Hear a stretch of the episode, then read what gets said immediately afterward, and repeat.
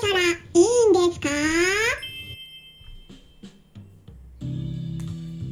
こんにちは。サラホリスティックアニマルクリニックのホリスティック獣医サラです。本ラジオ番組ではペットの一般的な健康に関するお話だけでなく、ホリスティックケアや地球環境、そして私が日頃感じていることや気づきなども含めて様々な内容でイギリスからお届けしております。さて皆さんいかがお過ごしでしょうか、まあ、ちょうどね本日もクラブハウスのイベントがあるんですよ、まあ、本日6月3日木曜日の夜10時10分から手作り食のトッピングについて具体的にどういう風に行っていったらいいかっていったお話をね簡単にしますからその後にですねお悩み相談会まあちょっとだけなんですけどね。開催したいと思います。はい。はい。トッピングについてもね昨日ハムスターさんの飼い主さんからいただいたご質問にお答えする形だったんですけれども、まあ、他のペットの動物でも同じことが言えるような内容だったのでお野菜を与えた方がいいのかとか寿命に関係するのかとかどのくらいの量を実際に与えたらいいのかとか気になっている方がいらっしゃったら是非ですね前回の音声も合わせて聞いていただけたらと思いますし、まあ、クラブハウスを利用されている方はね本日の夜10時10分からルームの方にお越しくださいね。でクラブハウスの中のペットのホリスティックケアという名前のクラブですね検索していただければすぐに見つかると思いますのでフォローしていただければルームを立ち上げた時にすぐに通知が来て分かりやすくなると思います。っていうことでね、えー、最初に告知をさせてもらったんですけれども前回に引き続き今回もねご質問にお答えしたいと思います。やっぱりですねお薬をうまく飲ませられないっていうご相談も多いんですね。皆さんどうですか？うん。まあどうやったら負担なく与えてあげることができるのかとかねまあいろいろと考えていらっしゃる方も多いのではないでしょうかね、まあ、そんな方のために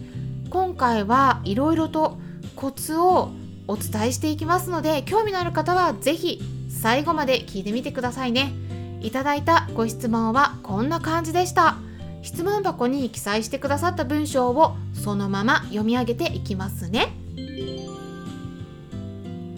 錠剤は粉にしてから美味しいものと混ぜるといいのですか？錠剤はそのまま喉の奥に入れたら味はしないのでしょうかうまくできればですがっていうことなんですけれどもそうですねあの結論から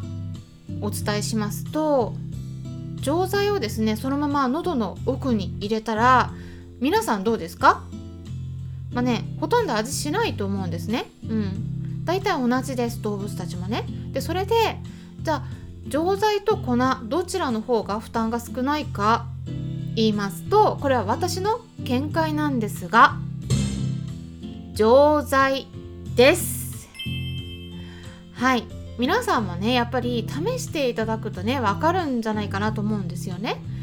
粉を与える場合っていうのは、まあ、粉を溶かした粉々にあの錠剤あ粉をね与える場合っていうのはねちょっとすいません、ね、今ねちょっと混乱しちゃった。あの粉を与える場合っていうのはねその粉を水に溶かしてやったりとか何かに混ぜたりとかしてまあそれで液状にして飲むということになりますよね。うん、で錠剤を水で流し込むのと粉を溶かした液体を口に入れた場合比較した時にどちらの方が味を感じますか？やっぱりね液体の方が味感じません？うん。お薬の中には味があんまりしないものもありますけれどもまあほとんどのお薬ね苦いものが多いです。で錠剤を砕いて粉々にしてでそこに水とか美味しいものとか混ぜて液状にして混ぜる飲ませるとしてもねやっぱりですねちょっと変な味にはなります。だからなんか美味しい美味しいって言ってねいくらでも食べられるようなそんな美味しさにはならないんですよね、うん、液体の方がやっぱり口の中で広がって味を感じやすくなります。そしてねポイントとしてはもう1点あるんです。どのくらい時間がかかるかっていうことなんです。うん。これねお薬を飲ませる時っていうのはできるだけ手短に素早く一瞬で終わらせるのが一番負担がないですよね。だからやられる方もね早くやってくれって思ってるんですよ。早く終わらせてくれって。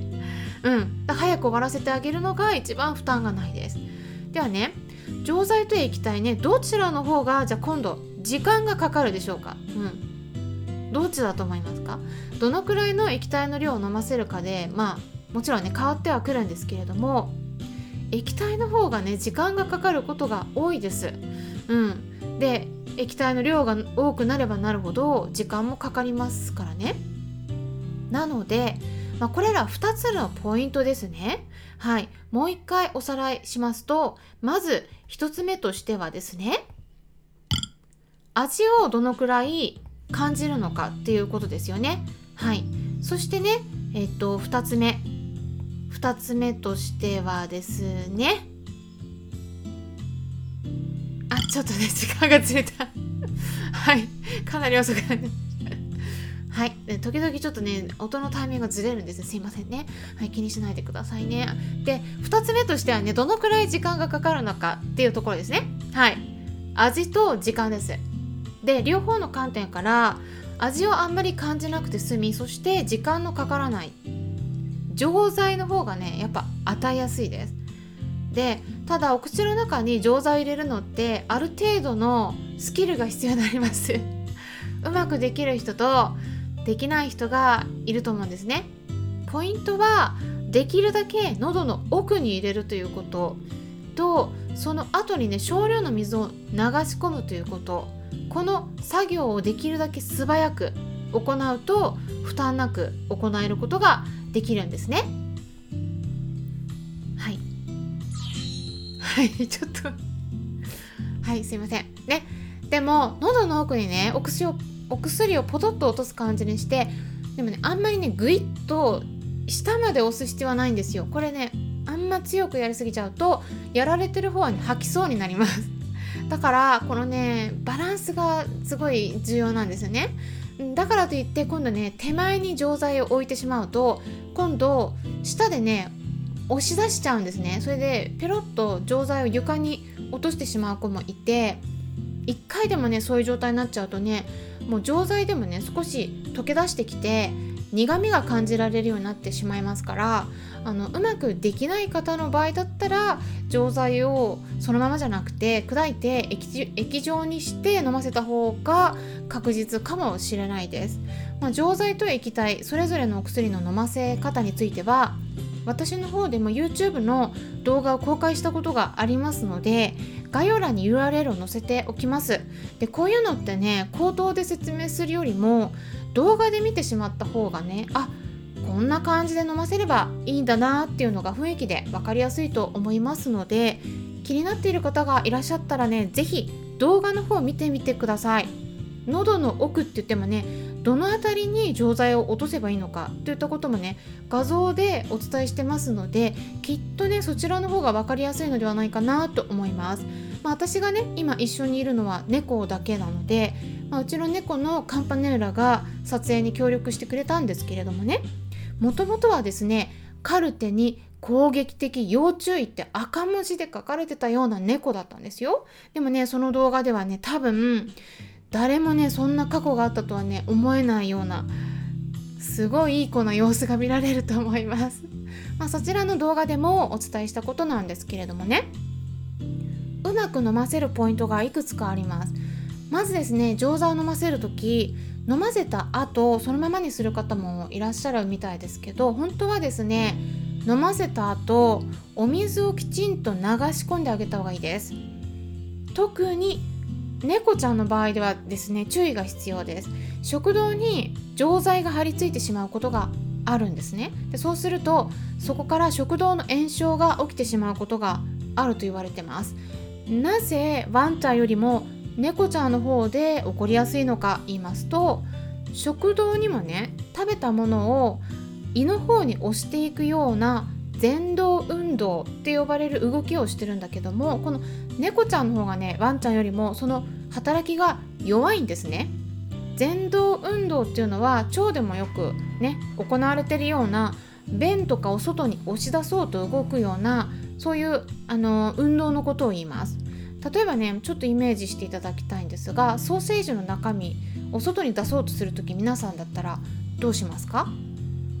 片側をハサミで切って反対側から指で押しますよね。そうすると空いている出口の方に中身が押し出されていきます、まあ、そんな感じでねあの腸とか食道でも筋肉がギュッと収縮して圧力をかけることで反対側の方に中に入っている食べ物を出口の方に押し出そうとしてるんですね。でもね猫ちゃんの食道ではこの機能が弱いんです。だから食道がねちょっとね張り付いちゃうことがあります。その錠剤が食道にですね、うん、だからお水をしっかり流すことで、えー、胃の中に落とすようにお手伝いしてあげることができるようになります。だいたいねお水は1から 2ml くらいで OK です。でね最後にもう一つ重要なポイント。お薬を飲んだら必ずいいことをしてあげましょう。ね嫌なことだけされてその後何にもなしっていうのはねやっぱりこれはね本人にとってすっごい嫌な気分です。だから飼い主さんはねその子のことを思って治療してるんだとは思うんですけどでも苦いお薬飲まされるのってすっごく嫌なことなのでやっぱり最後に褒めてもらったりおやつをもらえたりするとあ我慢してよかったなってねいう気持ちになりやすくなるんですね。その辺もねすごく重要なポイントなのでえぜひね最後あの覚えていただければと思います。え今回も最後まで聞いてくださりありがとうございました。え参考になったという方はいいねボタンのクリックとかフォローしていただけたら嬉しいです。ホリスティック獣医サラでした。